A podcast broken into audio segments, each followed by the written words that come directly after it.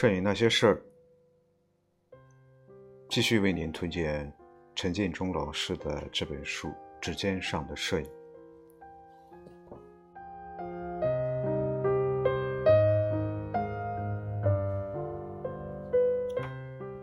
第一集，摄影作为表达的文化。重生在二零一三。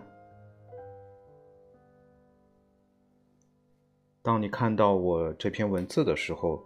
证明我们再生了。当你翻开这本杂志的时候，证明你还是喜欢摄影。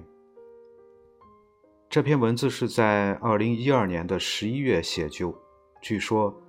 玛雅古历记载，在公历的二零一二年十二月二十一日，世界将面临灭绝之灾。但是当时的科学技术不太轻信这个几千年前的神秘预言。人类其实在二十世纪末已经经历过一次恐慌。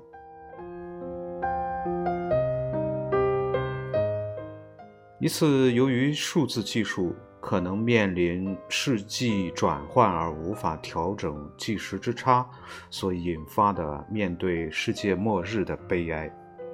世纪虫最终没有把这个世界吃掉，而人类自己却在新的世纪给自己添加了无数的麻烦。如果这个玛雅预言最终只是人类的一个误读，我们又幸存下来，什么又会在等着我们？摄影在一八三九年宣告发明之际，画家们纷纷悲观的预言绘画将死，结果是绘画没死，反而和摄影一起成长着。摄影起初被绘画的评判标准制约着，处处以绘画的美学理念为参照系。直到二十世纪初，美国摄影家阿尔弗雷德·斯蒂格里茨提出摄影分离，摄影从此开始和绘画的审美体系分道扬镳，摄影也从此摆脱以绘画标准来衡量视觉作品的艺术划分，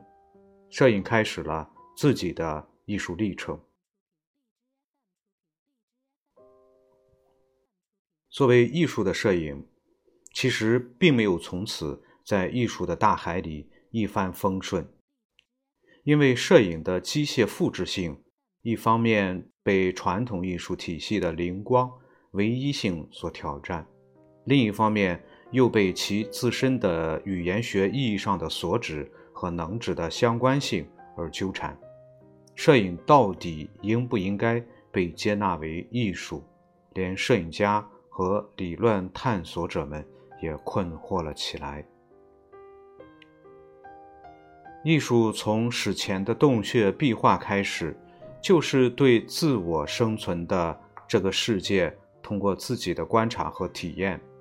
用某种记录媒介再现出来的形象化符号。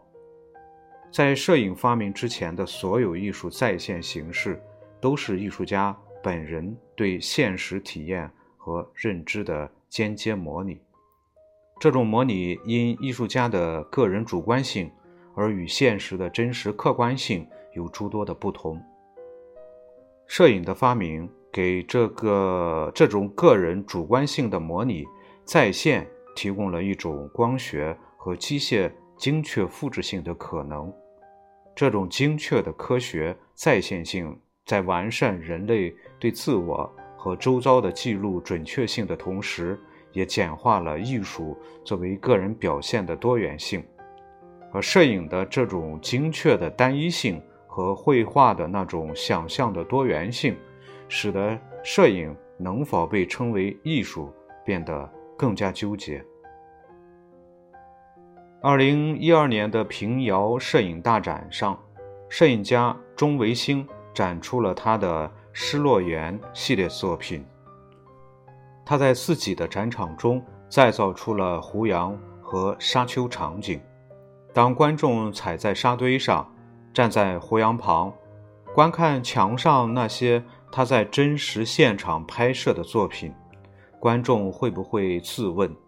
我是在看作品，还是在和摄影家一同分享摄影的过程？摄影在这里既是摄影家自我对于现实体验和感悟的再现，也是一个和观众分享的体验和感悟过程。到此，摄影作品的展示已经不是一个封闭的完成结果，而是一个开放的经验过程。二零一二年十一月，纽约的现代艺术博物馆举办了一个车库甩卖会的展览。这个展览完全依照日常生活中的车库甩卖的形式，会在报刊上刊登广告，所有展品都像甩卖会一样供出售。艺术家玛莎·罗斯勒惯于从日常生活中创造艺术，并且用艺术来反映社会生活。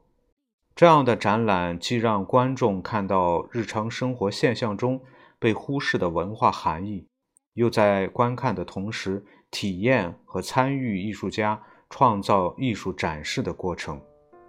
在艺术的体验和观看中领悟社会和文化的含义。